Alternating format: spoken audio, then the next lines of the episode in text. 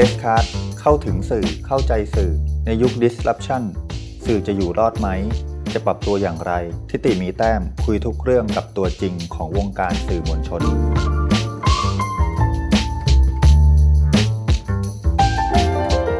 สวัสดีครับ คุณผู้ฟังรายการ Press Card เข้าถึงสื่อเข้าใจสื่อ วันนี้ผมอยู่กับคุณปฏิพัฒน์จันทอง เป็นช่างภาพข่าวนะครับ หรือว่าที่เรียกกันว่า Photo Journalist นะครับ ในสถานการณ์ที่การชุมนุมของคนหนุ่มสาวกำลังร้อนแรงอยู่ในขณะนี้นะครับ เป็นที่จับตามองของสังคมไทย ผมสนใจแวดวงสื่อมวลชนที่เป็นอีกหนึ่งแขนงหนึ่งที่ทำงานใกล้ชิดกับสถานการณ์ พอสมควรนะครับก็คือช่างภาพข่าวหรือว่าโฟโต้จ o ร์น a ลิสเนี่ย แล้วก็คุณปฏิพัฒน์จันทองเนี่ยก็ เป็นช่างภาพที่เกาะติดการชุมนุมมา น่าจะร่วมร่วมสิบปีแล้วนะครับ ตั้งแต่เข้าใจว่าถ่ายเหตุการณ์การชุมนุมการชุมนุมของคนเสื้อแดงในปี 2553 นะครับ ตั้งแต่สมัยนั้นที่ยังเป็นนักศึกษาฝึกงานอยู่ที่หนังสือพิมพ์บางกอกโพสต์ แล้วก็หลังจากนั้นก็ทำงานบางกอกโพสต์ยาวมาจน จนถึงปัจจุบันและเมื่อไม่นานมานี้ก็เข้าใจว่าเพิ่งลาออกจากบางกอกโพสต์นะครับ แล้วก็มาทำกับสำนักข่าวภาพ เล็กๆ ชื่อหนึ่ง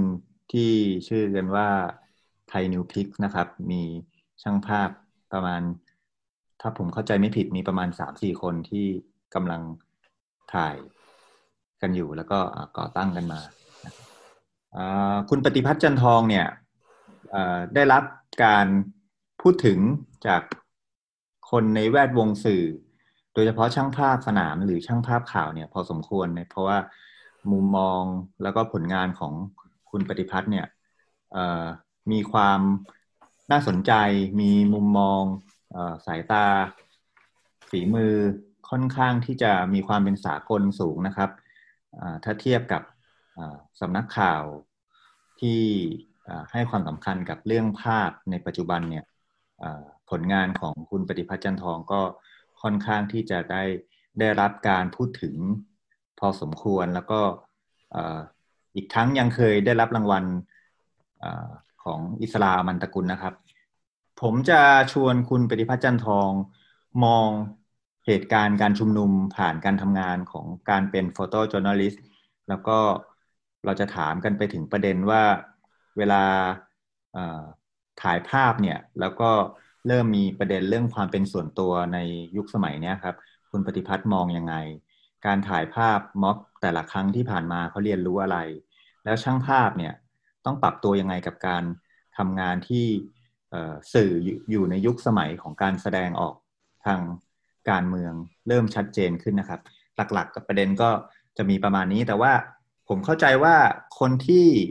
อจะคุ้นเคยกับคุณปฏิพัฒน์จันทองมาบ้างเนี่ยอาจจะยังไม่รู้ว่าคุณปฏิพัฒน์จันทองมีแรงบันดาลใจ เริ่มถ่ายรูปมาตั้งแต่เมื่อไหร่เขาคิดอะไรเขาเรียนอะไรมาเขามีผลงานของใครเป็นแรงบันดาลใจให้ให้ดำเนินรอยตามมาตั้งแต่สมัยที่จับกล้องใหม่ๆ เดี๋ยวผมจะลองถามเขาดูแล้วให้เขาเล่าให้ฟังนะครับ สวัสดีครับ คุณปฏิพัฒน์ครับ ครับสวัสดีครับ คุณปฏิพัฒน์เล่าให้ฟังหน่อยได้ไหมครับ ว่า เออ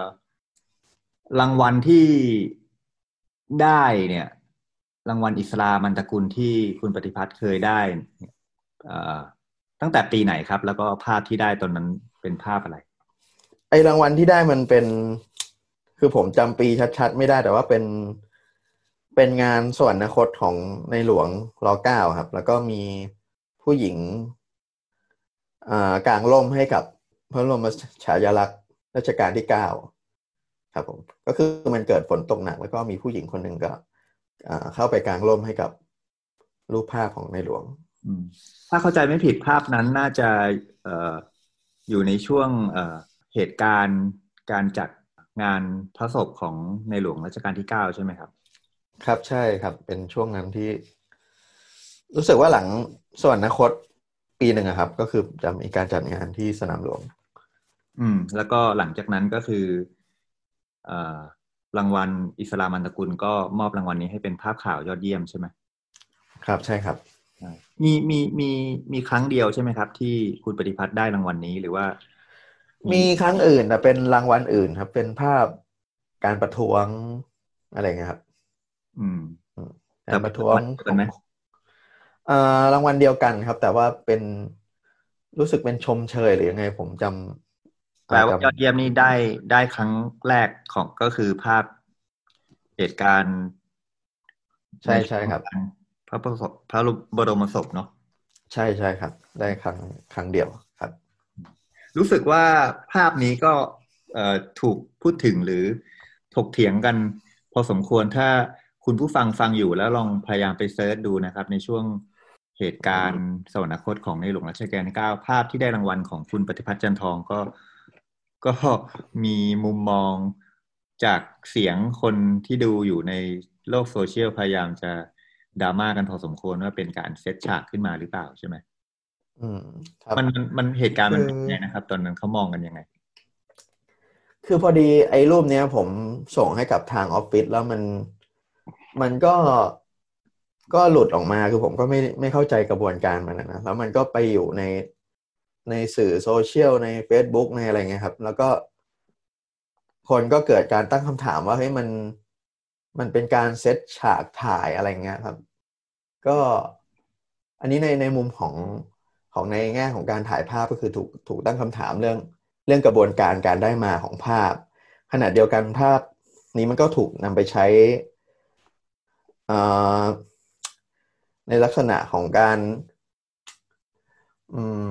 คือตอนนั้นคนคนค่อนข้างอินกับ กับเรื่องในหลวงสวนอนาคต ค่อนข้างมากแล้วก็ถูกนำไปพูดถึงในลักษณะของการชื่นชมกับผู้หญิงในภาพที่เข้าไปกลางร่มให้รูปในหลวงอะไรเงี้ยครับ ขณะที่คนอีกฝ่ายหนึ่งก็ตั้งคำถามกับกับลักษณะพฤติกรรมของผู้หญิงคนนี้ว่าเฮ้ยทำไมเขาถึงแบบ ต้องทำขนาดนี้เลยเหรอ มัน over acting หรือเปล่า หรือว่ามันเกิดจากอะไรทำไมเขาถึงแบบซาบซึ้งอะไรอย่างเงี้ยครับ แล้วก็ผ่านมาตั้งคำถามกับช่างภาพว่าช่างภาพเซตถ่ายหรือเปล่าใช่ไหมใช่ใช่เดี๋ยวนะแล้วเมื่อกี้ที่บอกว่าส่งให้ออฟฟิศแล้ว ไม่รู้ว่าหลุดมาได้ยังไงแปลว่าอะไรครับคือรูปนี้อ่าทั่วไปไหมคือคือปกติอะภาพมันต้องต้องถูก มันต้องถูกตีพิมพ์ผ่านหนังสือพิมพ์แต่อันนี้ผมไม่แน่ใจว่ามันคือมันหลุดไปในในใน Facebook อะครับ ก็คือไม่รู้ว่าอาจจะมีคนข้างในแบบ เห็นรูปแล้วชอบแล้วเขาเอาออกมาลงหรือเปล่า หรือยังไงไม่แน่ใจว่าต้นตอนมาจากไหนมันก็ถูก ถูกทวิตต่อถูกใช่ถูกนำไปใช้ต่อ ก็เลยกลายเป็นดราม่าช่วงหนึ่ง ใช่ใช่ครับ โอเค แต่ว่า สาระสำคัญก็ไม่ได้อยู่ที่ว่าจะดราม่ากันทำไมใช่ไหมฮะแต่ผมจะชวนคุณผู้ฟังมาทำความรู้จักกับเอคุณปฏิพัฒน์ในความหมายว่าการเป็นคนทำงานประมาณสิบปีที่ผ่านมาของการเป็นช่างภาพเนี่ยเอบทเรียน บทเรียนของการเป็นช่างภาพข่าวเนี่ย ที่คุณปฏิพัฒน์ตกผลึกในช่วงสิบปีที่ผ่านมาเนี่ย มันมัน เหตุการณ์อะไรมันสอนอะไรคุณปฏิพัฒน์บ้างครับ เดี๋ยว เดี๋ยวก่อนจะชวนคุณคุณปฏิพัฒน์กลับไปยังอดีตไปเริ่มต้นว่าถ่ายภาพอะไรกันมายังไง ผมจะถามคำถามที่ที่ที่เป็นการ เอ่อคำถามยากๆก่อนแล้วกัน แล้วก็ค่อยๆค่อยๆเบาลงเบาลงนะครับเออบทบทเรียนในการเป็นช่างภาพข่าวเนี่ยสิบปีที่ผ่านมาเนี่ยมันสอนอะไร ถ้าเกิด เอ่อคุณปฏิพัฒน์ถ่ายภาพครั้งแรกตั้งแต่ การชุมนุมของคนเสื้อแดงแล้วซึ่งตอนนั้นมีความรุนแรงสูงพอสมควรในการเจ้าหน้าที่รัฐในการปราบปรามใช่ไหมครับ มีการใช้กระสุนจริง มีคนตาย มีการเผายางรถยนต์อะไรอย่างเงี้ย แล้วคุณปฏิพัฒน์ก็เป็นแค่นักศึกษาฝึกงานที่เข้าไปในเหตุการณ์นั้น แล้วก็หลังจากนั้นมาก็เป็นการชุมนุมใหญ่ของกปปสใช่ไหมครับ ก็มีเหตุการณ์ความรุนแรงหลายครั้ง อันนี้อาจจะให้คุณปฏิพัฒน์เล่าให้ฟังหน่อยว่า ม็อบแต่ละครั้งเนี่ย คุณปฏิพัฒน์เจอเหตุการณ์อะไรที่ที่เราจดจำไม่ลืม แล้วเหตุการณ์แต่ละครั้งเนี่ย มันมันสอนอะไรกับคนทำงานบ้าง คืออย่างช่วงปีห้าสามอ่าม็อบเสื้อแดงเนี่ยจริง ๆ มันเป็นช่วง ช่วงที่ผมเริ่ม เริ่มคือสนใจถ่ายรูปสนใจมานานแล้ว แต่ว่าก็เพิ่งเคยถ่ายแบบ เหตุการณ์อะไรเงี้ยคือมัน คือช่วงนั้นอะเรายังไม่ ไม่มีความเข้าใจทางการเมืองเท่าไหร่ แต่เราก็รู้สึกว่าเฮ้ยมันเป็นพื้นที่ที่เราอยากจะจะเข้าไป คืออยากรู้อยากเห็นว่าเฮ้ยมันมันเป็นยังไง ก็ก็เข้าไปแล้วมันก็ ก็เจอเหตุการณ์ความวุ่นวายช่วงช่วงสลายการชุมนุมแล้วก็ มันก็เผอิญที่มีน้องที่รู้จักคนหนึ่งโดน ยิงเสียชีวิตที่แถวแถวซอยหลังน้ำมันก็ก็ตั้งคำถามกับเราว่าเฮ้ยทำไมมัน มันถึงแบบรุนแรงขนาดนี้ครับ คือนอกจากน้องคนนี้มันก็มีคนอื่นอีก ประมาณเก้าสิบกว่าคนที่ที่เสียชีวิตจากจากเหตุการณ์ครั้งนั้น มันก็ตั้งคำถามกับเราว่า เออมัน เออมัน คือเรารู้สึกว่า ว่าการชุมนุมมัน เออ มัน มันน่าจะ มันเกิดขึ้นได้ แต่ทำไมเวลาที่มัน มันจบลง มันถึง มันถึงจบลงด้วย ด้วยเหตุการณ์ความรุนแรงแบบนี้อืมอันนี้ อันนี้ตั้งคำถามในเชิง เชิงสามัญสำนึกใช่ไหม แต่ว่าในเชิงประสบการณ์การทำงานเนี่ย การจะต้องบันทึกภาพเหตุการณ์ประวัติศาสตร์เราเนี่ยมัน มันสอนอะไรเรา คือลึกๆแล้ว รู้สึกว่าขยาดกับการชุมนุมที่จะเต็มไปด้วยความวุ่นวายไหม หรือว่าอืมก็คิดต้องทำงานต่อไปแล้ว แล้วเรามีมุมมองอยังไงต่อ ต่อความวุ่นวายที่ที่เกิดขึ้น จริง ๆ ตอนนั้นคือคือเราไม่ได้คือผมไม่ได้อ่าทำงานเต็มตัวด้วยถ้าจำไม่ผิดคือผมฝึกงานอยู่ แล้วก็มันก็มีมีเหตุวุ่นวายหลายจุดอย่างที่ สาราแดงที่บ่อนไก่ที่ราชประสงค์อะไรเงี้ยครับซึ่งผมก็ไม่ไม่ได้เข้าถูกจุด แต่ผมก็รู้สึกว่าเฮ้ยมันมันมีเหตุการณ์อย่างนี้อยู่อะคือ เราก็อยากจะอยากรู้อยากเห็นอยากเข้า อยากเห็นด้วยตาตัวเอง แล้วก็อยากเอออยากจะถ่ายรูปเก็บไว้ ก็เลยเข้าไปบ้างบางจุดบางพื้นที่ ซึ่ง ซึ่งบางพื้นที่มันก็ก็อันตรายมาก เราก็ก็เข้าเข้าไม่ได้ด้วยความที่ไม่มี บัตรไม่มีอะไรที่เป็นแสดงตัวชัดเจนว่าเป็นนักข่าวด้วยก็เลย อ่าไม่ได้เข้าไปบางพื้นที่ที่รุนแรงมากครับแต่คือโดยโดยส่วนตัวผมรู้สึกว่ามัน มันเป็นเหตุการณ์ที่แบบ คือมันเป็นเป็นเรื่องใหญ่สำหรับเราตอนนั้นนะมัน เรารู้สึกว่าเฮ้ยมัน ถ้าเราเข้าไปได้เราก็อยากเข้าไปอะอืม คือไม่ได้รู้สึก ไม่ได้รู้สึกขยาดหรือว่ากลัวที่จะต้องทำงานบันทึกภาพในพื้นที่ใช่ไหมเอ่อไม่ครับ คือ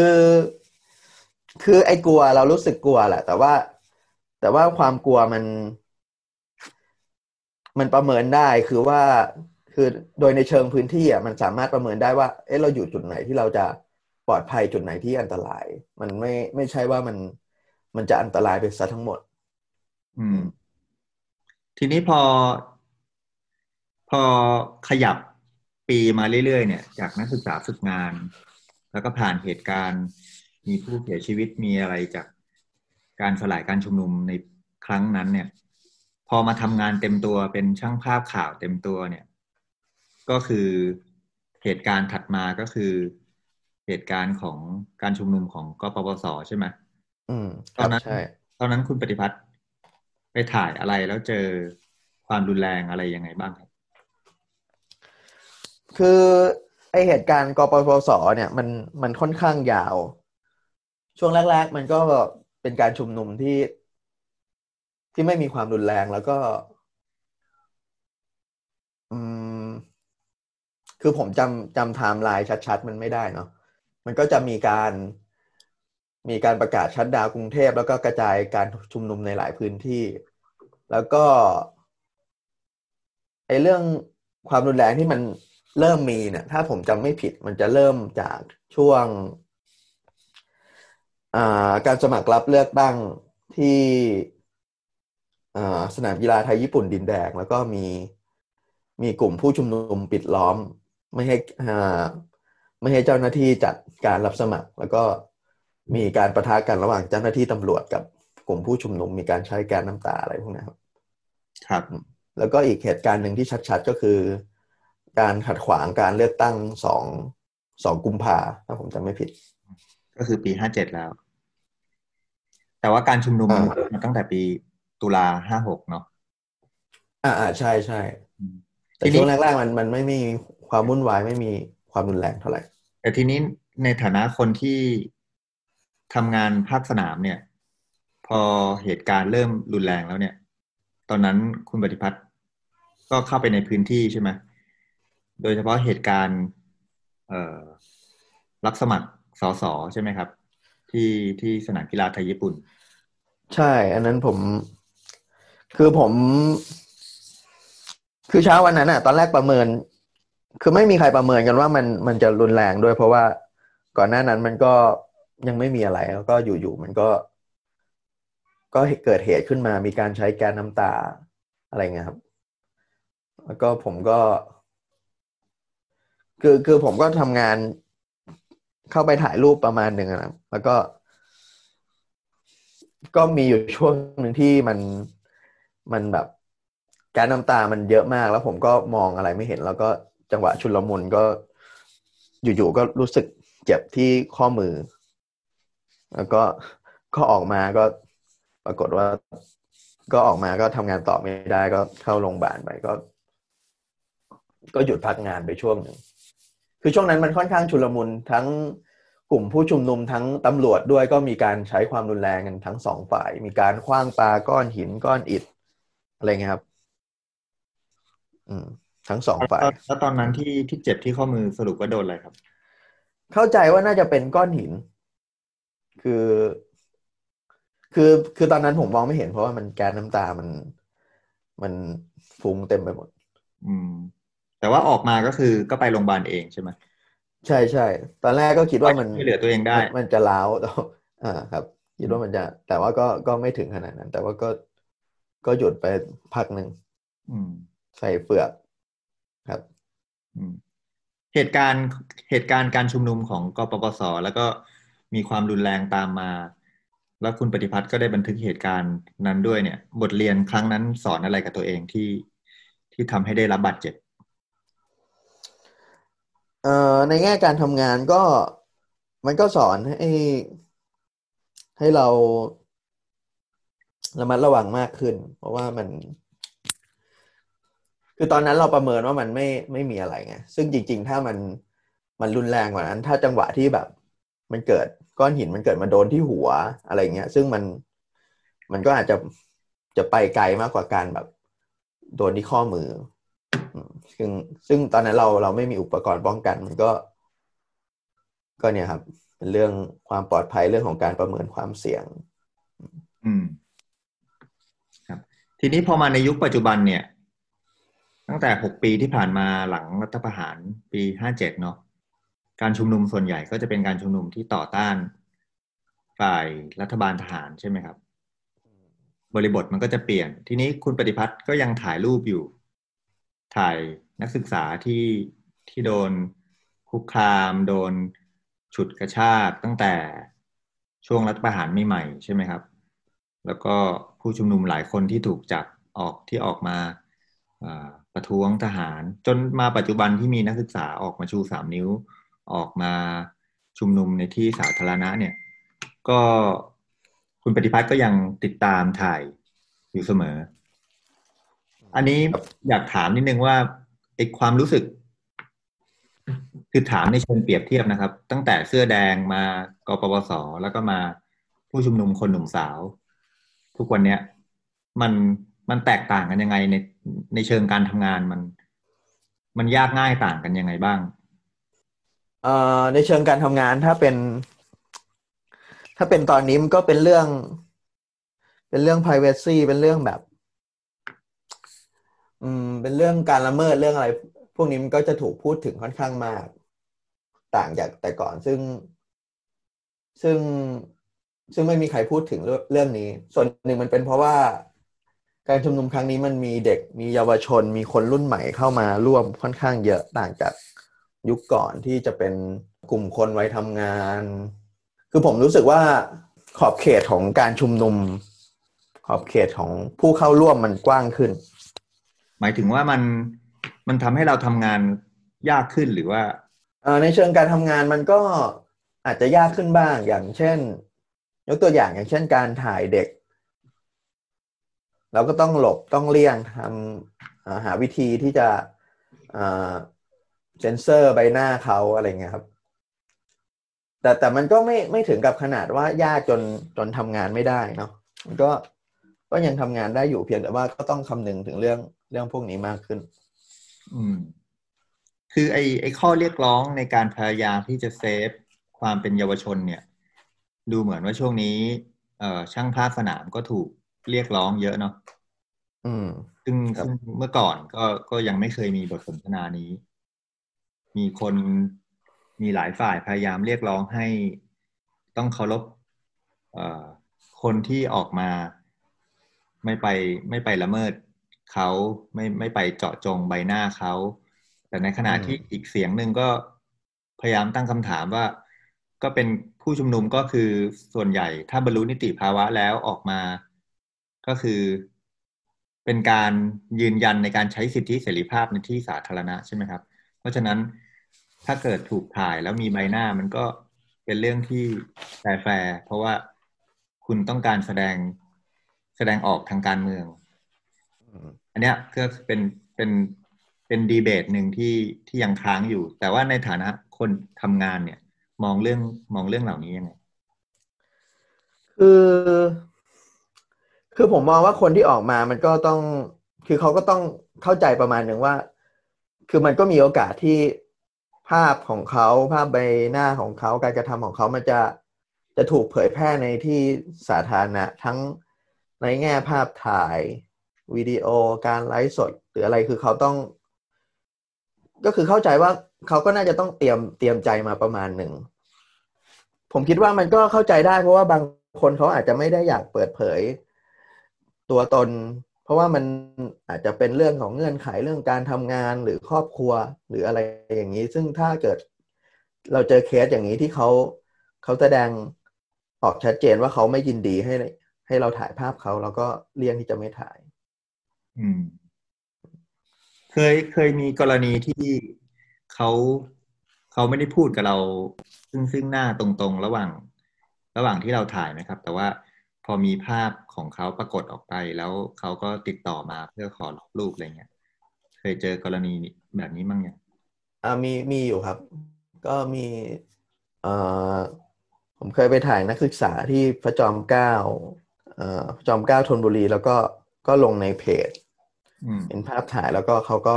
หลังไมมาบอกว่า เออขอ ขอรูปหนูออกได้ไหมซึ่งซึ่งในเชิงการทำงานอะ มันคือ ในความเป็นจริงช่างภาพไม่สามารถที่จะเดินเข้าไปบอกทุกคนได้ว่า เอ้ย ผมขออนุญาตถ่ายภาพคุณนะ เพราะว่าในพื้นที่จริง ๆ มันมีคนแบบจำนวนเยอะมากแล้วมันก็ไม่ได้อยู่ในระยะที่เราจะสามารถเดินเข้าไปบอกได้ อืม ครับแต่พอถูกขอมาอย่างนี้แล้วยังไงครับ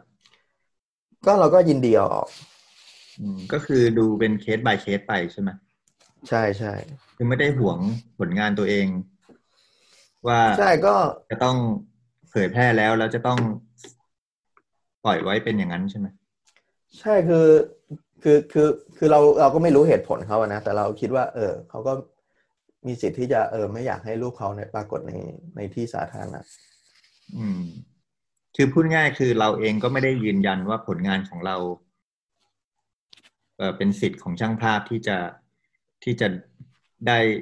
แสดงออกสู่สาธารณะแบบ หัวชนฝาใช่ไหมคือถ้าถ้าคุยกันดีๆ ถ้าถ้าขอมาอย่างนี้ก็คือ ก็คือลบออกให้ได้ใช่ปะอ่าครับใช่ทีนี้เอ่อคำถามที่ผมเกินกับคุณผู้ฟังไว้ช่วงต้นนะครับ ว่ามันเป็นยุคสมัยที่สื่อมวลชนเนี่ย แสดงออก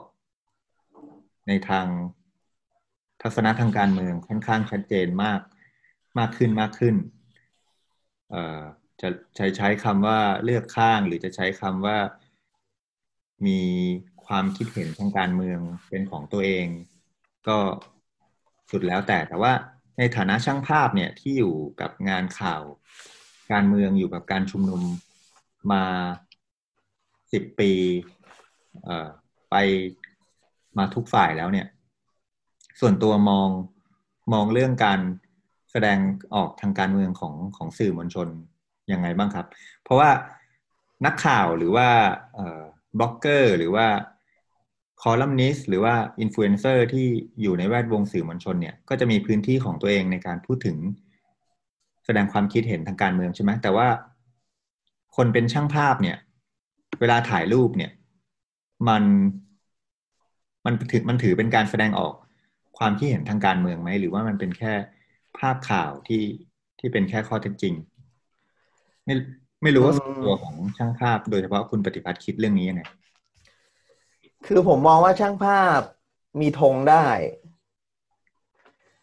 เพียงแต่ว่ามัน คือส่วนหนึ่งมันเป็นมันเป็นเรื่องพื้นที่ในการนำเสนอ แล้วก็พื้นที่ของการใช้งานด้วยเอ่ออ่าผมยกตัวอย่างอย่างเช่น สมมุติว่ามันมีกรณี พลเอกอภิรัชต์คงสมพงษ์ทำอะไรสักอย่างใช่ไหมฮะเป็นอีเวนต์ทำอะไรสักอย่าง ซึ่งซึ่งเขาก็ถูกจับจ้องอยู่แล้วว่า ว่าเขาจะพูดประเด็นทางการเมืองหรือเปล่า ใช่ไหมครับ ช่างภาพก็คือ ก็คือทำหน้าที่ capture ทำหน้าที่บันทึกaction ทำหน้าที่บันทึกลีลาท่าทางหรือพฤติกรรมลักษณะการกระทำของเขามานำเสนอ ซึ่งไม่ว่าคุณจะเป็นช่างภาพของเนชั่นหรือเป็นช่างภาพของไวทีวีซึ่งมีอุดมการณ์ทางการเมืองที่แตกต่างกัน คุณก็ต้องทำงานนั้นอยู่ดี คุณก็ต้องเลือก action บิ๊กแดงที่มันดูน่าสนใจที่สุดอยู่ดี เพียงแต่ว่าพื้นที่ในการนำไปใช้มันมันคือคนละที่กัน เพราะงั้นภาพที่ออกไป ต่อให้เป็นภาพเดียวกัน ภาพที่ออกไปในเนชั่นก็อาจจะได้รับการชื่นชม ขณะที่ภาพที่ไปลงในไวทีวีก็อาจจะถูกคนก้นด่าก็ได้ ซึ่ง ซึ่งมัน คือภาพถ่ายมันมันถูกทำหน้าที่ผ่านผ่านหัวของของสื่อผ่านกรอบคิดของสื่อแต่ละสื่ออีกทีหนึ่งแต่แต่โอเค อันนี้เป็นประเด็นที่น่าสนใจนะครับ ก็คือในเชิงองค์กรนำเนี่ย สาธารณะก็รับรู้ว่าองค์กรนำ นั้น หรือว่าองค์กรสื่อนั้นมีทัศนะทางการเมืองยังไงใช่ไหมครับ แต่ว่าในเชิงส่วนตัวของคนทำงานล่ะ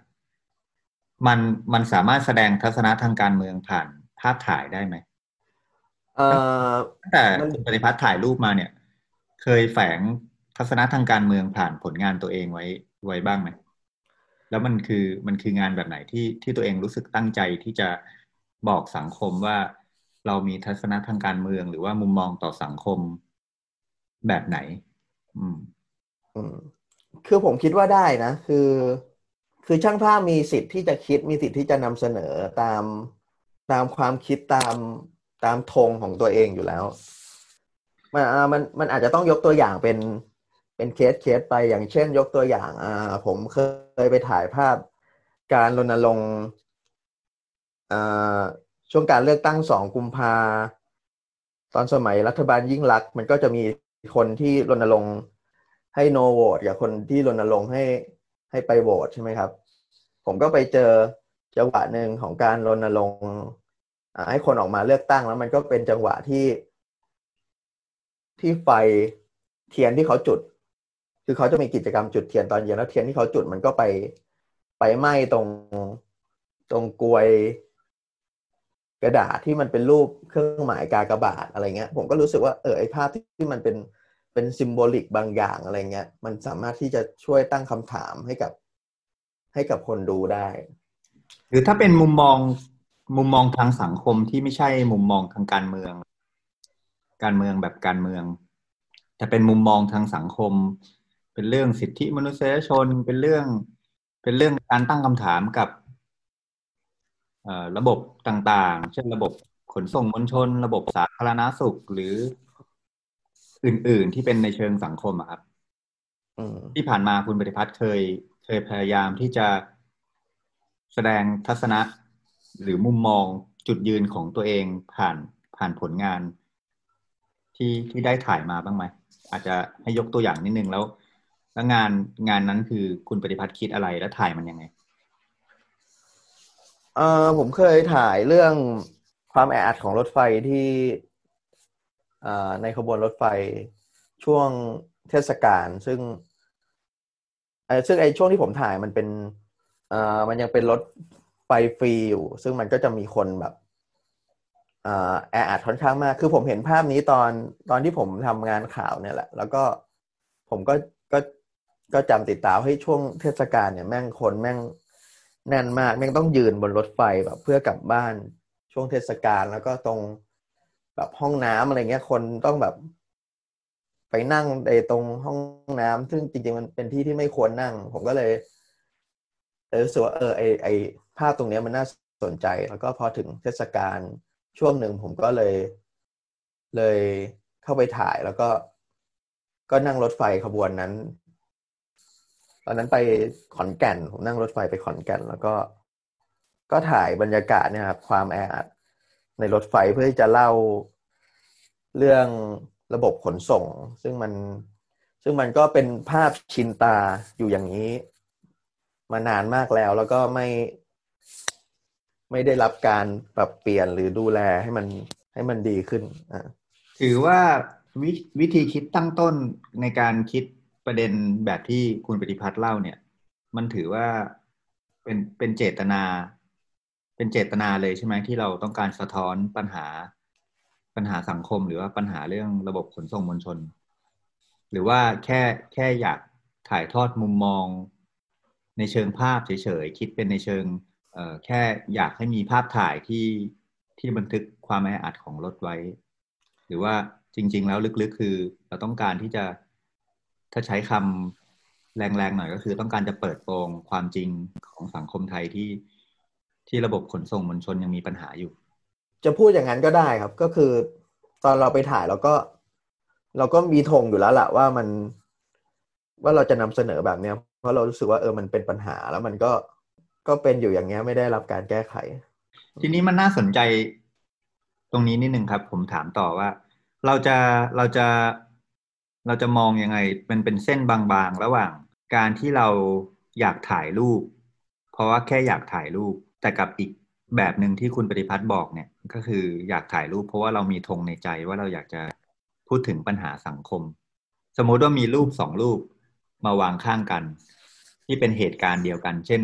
ภาพแบบบนรถไฟที่แออัดก็ได้นะครับ คนลูกเด็กเล็กแดงต้องไปนอนอัดกันอยู่ตรงหน้าห้องน้ำเนี่ย ในฐานะ วงการภาพถ่ายหรือว่าภาพข่าว หรือว่าอาจจะรวมถึงด็อกิเมนทารีด้วยก็ได้ เราเราจะมองเราจะมองออกไหมครับว่ารูปแบบไหนมาจากสายตาของช่างภาพที่แค่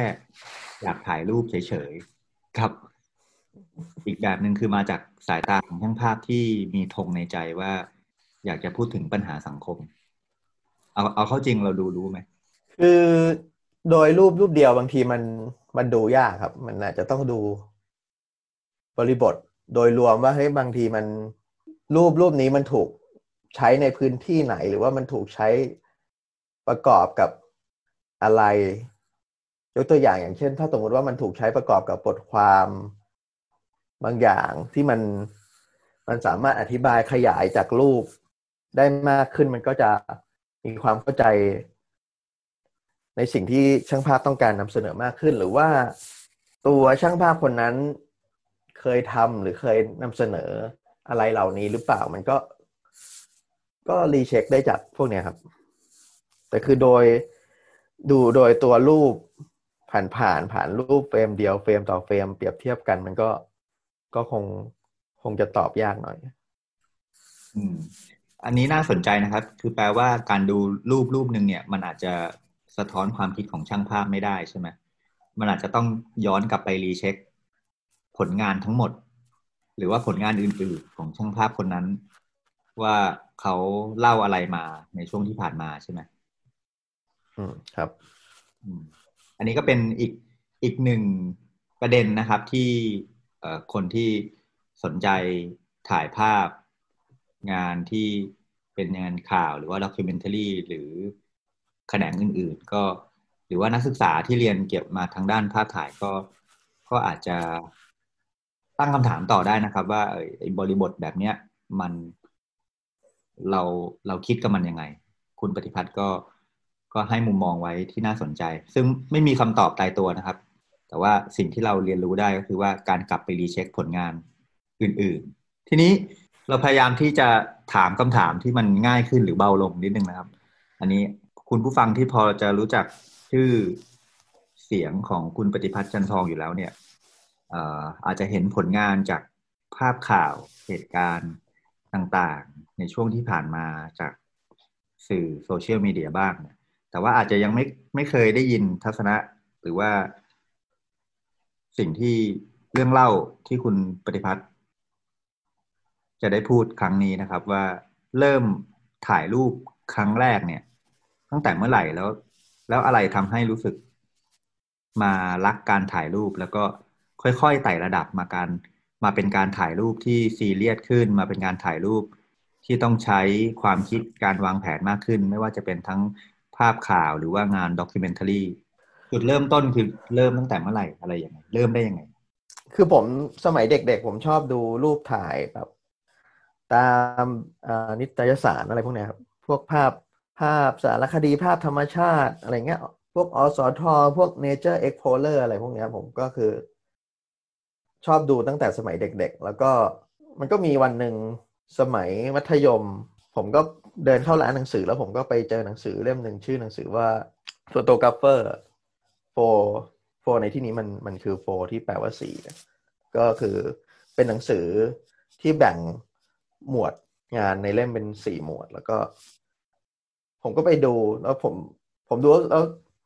คือมันคือเราดูแล้วเราก็รู้สึกว่า เออเฮ้ยมันมันมันทัดกับเรามัน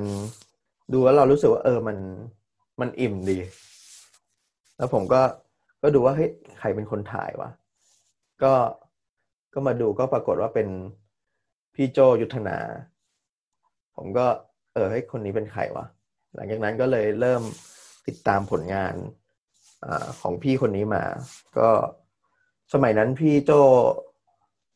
ทำอยู่หนังสือ GM แล้วก็ทำ National Geographic Thailand ครับ ก็ติดตามผลงานมาแล้วก็ หลังจากนั้นก็ก็มาเข้าเรียนที่สาขาการถ่ายภาพและภาพยนตร์ที่ที่เทคนิคกรุงเทพ แล้วตอนนั้นที่ที่ยังเพิ่งเริ่มชอบสนใจการถ่ายรูปเนี่ย ที่ว่าดูของ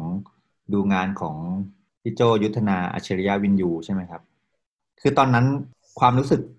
รู้ตัวไหมว่าว่าเราจะเข้ามาอยู่ในเส้นทางนี้ มาเป็นช่างภาพข่าวที่ที่ทำงานจนถึงวินาทีนี้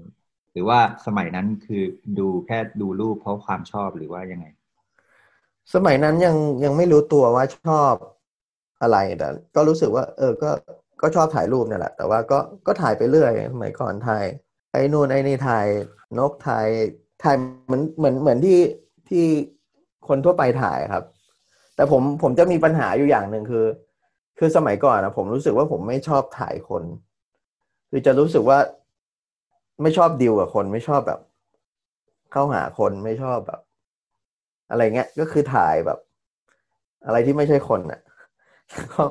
อยู่ดีก็ เออตอนหลังก็กลายเป็นว่า กลายเป็นมาชอบถ่ายคน แล้วแล้วมารู้ตัวเองจริง ๆว่าว่าอยากทำงานในสนามข่าว อยากถ่ายด็อกิเมนทารีแบบที่ทำอยู่ทุกวันนี้ หรือว่าแม้กระทั่งว่ามาชอบถ่ายคนเนี่ย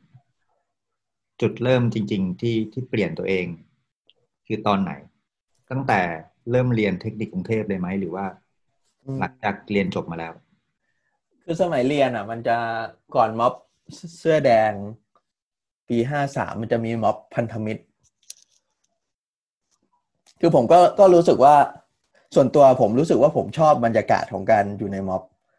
คือมันมีเสียงเพลง มีดนตรีมีผู้คนมีอาหารการกินมี มันเป็นเฟสติวัลอย่างหนึ่งอะแล้วผมรู้สึกว่า เออการไปอยู่ในในสถานที่อย่างเงี้ยมัน เออเรารู้สึกสนุกกับมัน แล้วเราก็มีกล้องถ่ายภาพเนี่ยเออเพื่อที่จะ บันทึกอะไรพวกเนี้ยก็ก็น่าจะเริ่ม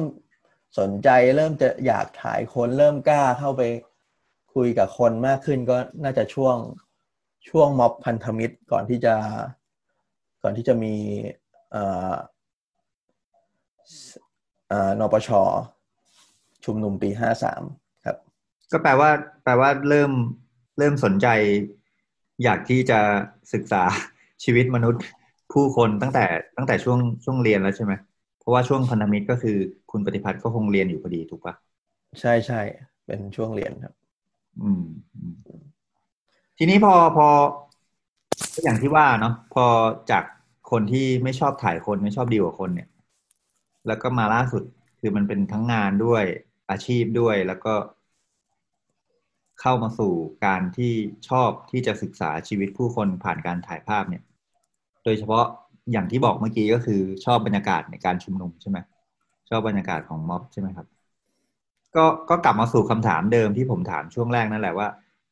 ถึงที่สุดแล้วเนี่ยไอการชุมนุมประท้วงหรือว่าม็อบต่างๆ ที่คุณปฏิพัฒน์เริ่มเรียนรู้มาเนี่ย มันมันสอนอะไรกับอาชีพคุณหรือว่าชีวิตคุณเองบ้าง มันมันให้อะไรคุณมันมันน่าสนใจยังไงทำไมทำไมถึง ผมไม่รู้ว่าใช้คำถูกไหม เรียกได้ว่าหลงไหลได้ไหมในการที่จะต้องถ่ายภาพการชุมนุมเนี่ย ที่บอกว่ามันมีเสียงเพลง มันมีอาหาร มันมีเฟสติวัลอะไรคือจริง ๆแล้วเรา คือผมรู้สึกว่า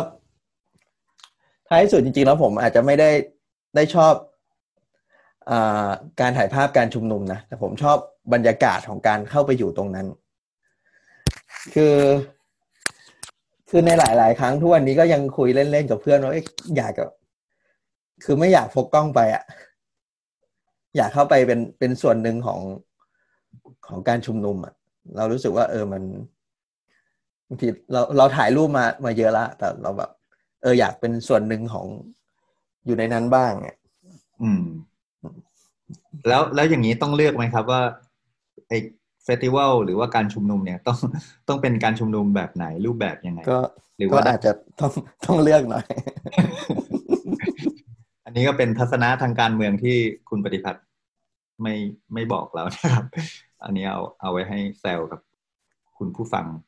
เป็นตั้งคำถามอยู่ แต่ว่าผลงานของคุณปฏิพัฒน์ก็คุณผู้ฟังถ้าเกิดไปตามย้อนดูก็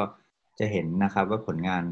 เกี่ยวกับการชุมนุมคุณปฏิพัฒน์มีมุมมองในทางการเมือง แบบไหน ก็เป็นเป็นเรื่องที่น่าสนใจ ทีนี้คำถามสุดท้ายแล้วครับตั้งแต่ถ่ายภาพมาเนี่ยก็โอเค ตั้งแต่ตั้งแต่เรียนมาจนถึงปัจจุบันเนี้ยก็รวมการทำงานด้วยทั้งหมดก็รวมๆน่าจะสิบปีสิบสิบต้นๆเนาะอยากให้มอง อยากให้มองวงการสื่อสารมวลชนในในบ้านเราหน่อย โดยเฉพาะแวดวงภาพถ่าย ถ้าเรามองว่าทุกวันนี้มันดูเหมือนจะคึกคักใช่ไหมครับ มีสื่อออนไลน์มากขึ้น มีการพยายามถ่ายภาพที่เป็นภาพชุดลงเพจของสำนักข่าวนั้นๆ มากขึ้น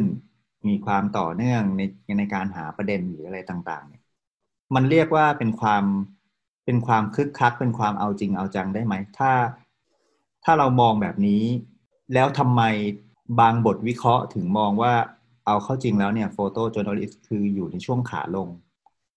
แล้วก็รายได้อะไรก็ก็ไม่ได้เลี้ยงอาชีพนี้ได้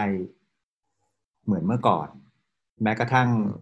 สำนักข่าวฝรั่งก็รายได้ก็น้อยลงใช่ไหมครับ คนที่เป็นอืมช่างภาพเนี่ย ส่งรูปเท่าที่รู้ก็เอ่อราคาต่อภาพก็ก็ถูกลงกว่าเมื่อก่อนใช่ไหมครับ อืมครับ อืม คือ จริงๆแล้วผมโตมาจากการทำหนังสือพิมพ์ ในยุคที่สื่อออนไลน์มันยังไม่ไม่บูมขนาดเนี้ยครับ คือสมัยก่อนคนจะเสพสื่อทางทีวี แล้วก็หนังสือพิมพ์เป็นหลัก นั่นหมายความว่าคนข่าวที่มันมันออกวันเนี้ยมันก็คือจะจะไปปรากฏในบนแผงวันพรุ่งนี้ ซึ่งมันก็ก็ก็เท่ากับว่ามันก็จะดีเลย์ไปหนึ่งวัน ขณะที่พอ พอเริ่มมีอินเทอร์เน็ตเข้ามาเนี่ย ไอพฤติกรรมการใช้ของคนมันมันเริ่มเปลี่ยน พอมันเริ่มเปลี่ยนเนี่ย ตัวตัวสื่อเองมันก็มันก็เยอะขึ้น เพราะว่าทุกคนมันสามารถที่จะเป็นสื่อได้ ทุกคนมีเครื่องมือของตัวเองมีพื้นที่ของตัวเอง ทุกคนสามารถที่จะรายงานข่าวได้ เพราะงั้นไอตัวตัวความต้องการ ขณะที่ตัวกลุ่มคนที่ที่ติดตามข่าวสารนะมันคือคือกลุ่มคนที่ที่เป็นกลุ่มคนกลุ่มเดิม หรือว่ามีปริมาณเท่าเดิม ขณะขณะเดียวกันไอตัว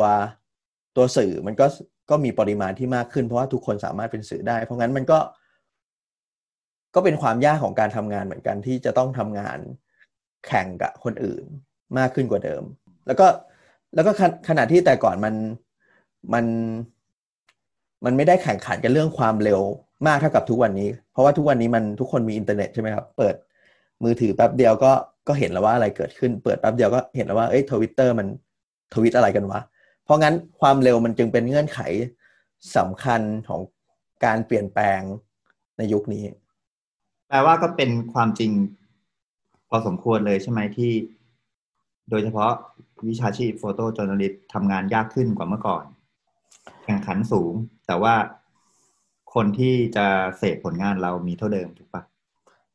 อ่าใช่ครับ คืออย่างบางงานที่มันที่มันเป็นงานใหญ่ ๆ แล้วมันแล้วมันมีคนรอดูอะไรเงี้ย บางทีเราทำงานเรา